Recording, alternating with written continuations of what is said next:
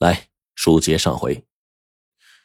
这个败家子儿听完这个计划呢，心就挺澎湃的，于是他就搓好了一根棉绳，趁着还没开饭呢，来到了饭堂，在梁上就打好了绳结，准备啊把绳子套在脖子上。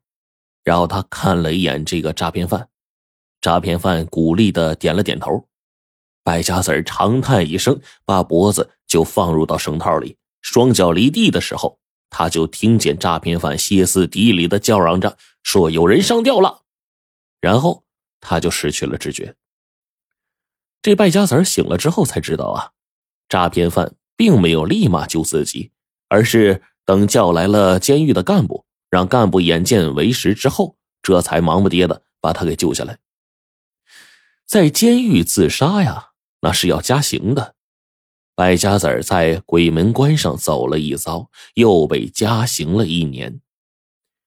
5年之后，等败家子儿啊从监狱出来，此时呢，他真的成了一个老钱高手。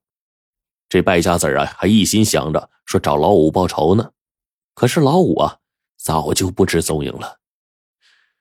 直到10几年后，败家子儿终于托人找到了老五。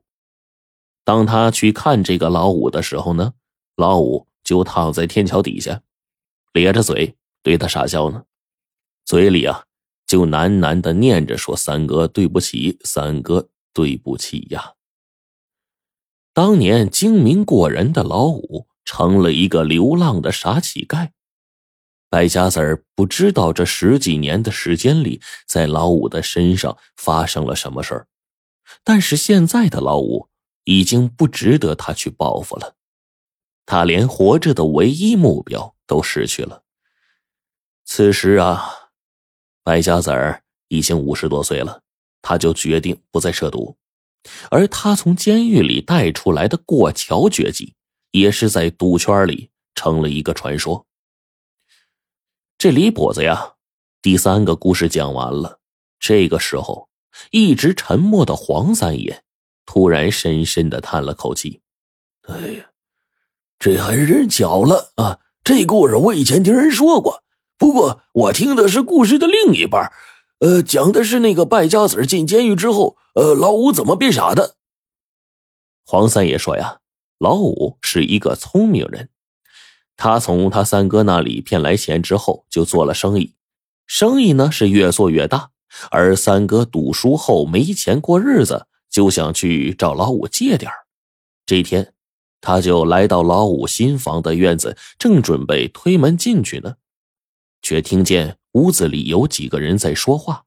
一个人说，这样不好吧，我要是把我表哥的钱都赢光了，我以后怎么见他呀？老五就骂了一句，只要能赢钱，管他是谁呀，做老钱必须留心不忍，我三哥是我亲哥，我不照样做局赢了他的钱。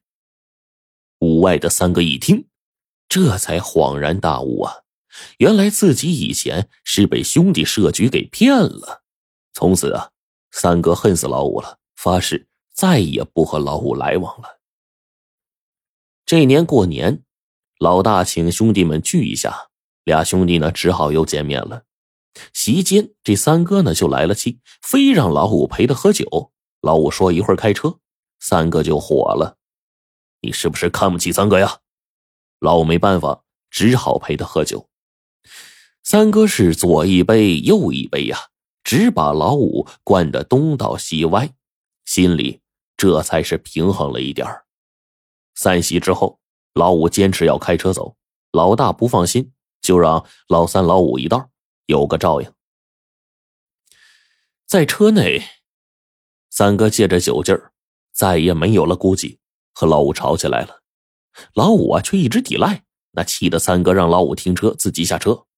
就这样，老五开着车先走了。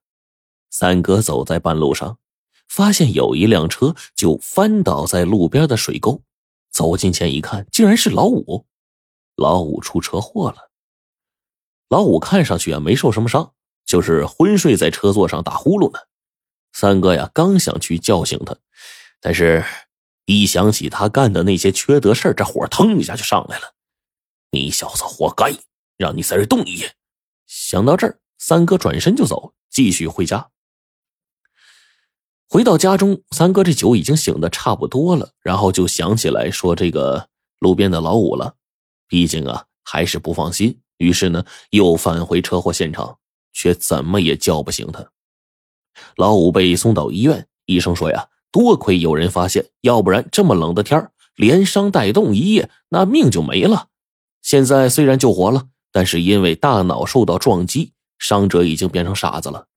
如果车祸发生时就能解救伤者，或许就不是这么个结果。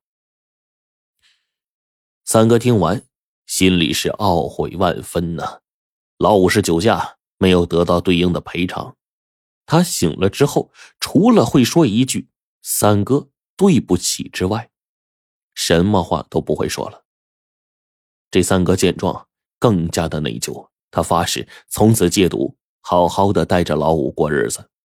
可是这傻子老五啊，不领这情啊，一见着三哥就想跑。终于有一天，老五跑丢了，三哥找遍了各地都没找到啊。最后啊，这三哥也老了，进了养老院。直到2年前，在城市的天桥底下死了一个傻乞丐，正是老五。三哥赶到这儿，收了老五的尸。黄三爷的故事讲完，眼里满含泪水啊！突然，他苦笑了起来。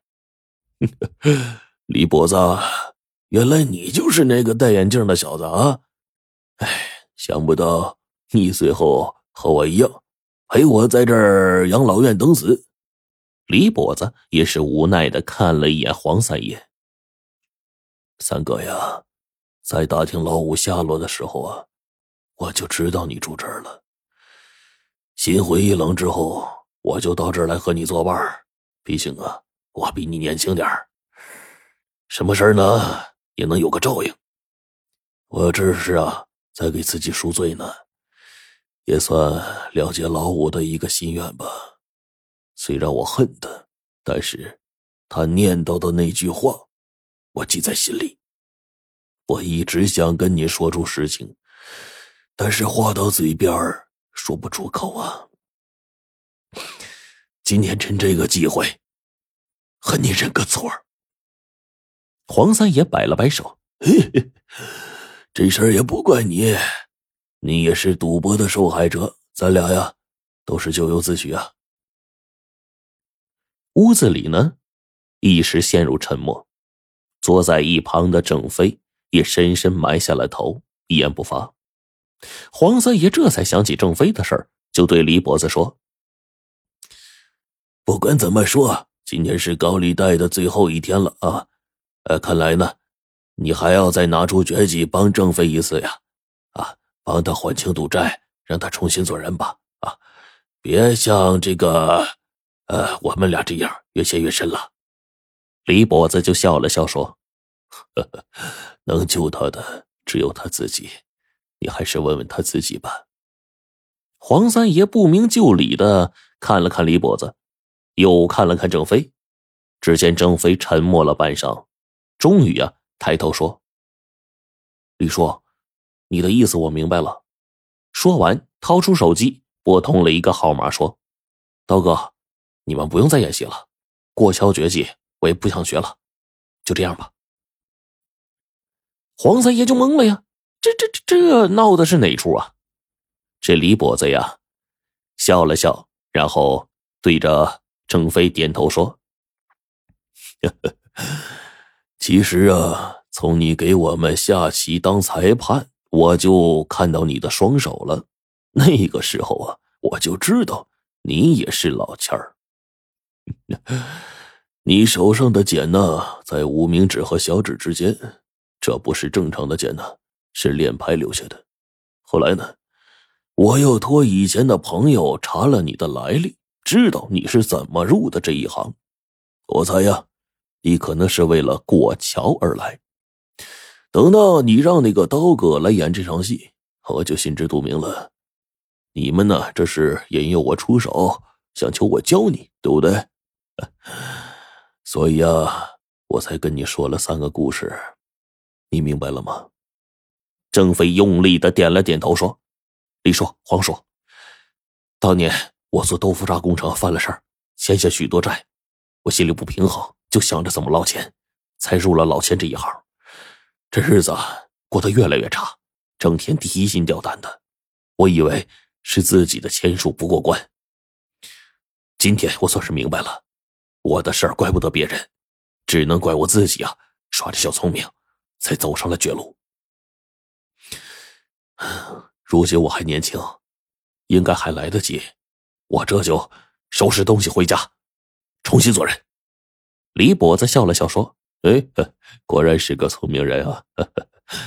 然后转身就拿出棋盘说，三哥呀，来，趁着郑飞还没离开啊，让他给咱俩再当一次裁判啊。黄三爷想了想说，来就来，谁怕谁呀？啊，虽然你是老千儿，但是每次我偷偷的移动棋子儿，你不也是没发现吗？此时啊，106室里面就传出了两个老人默契爽朗的笑声。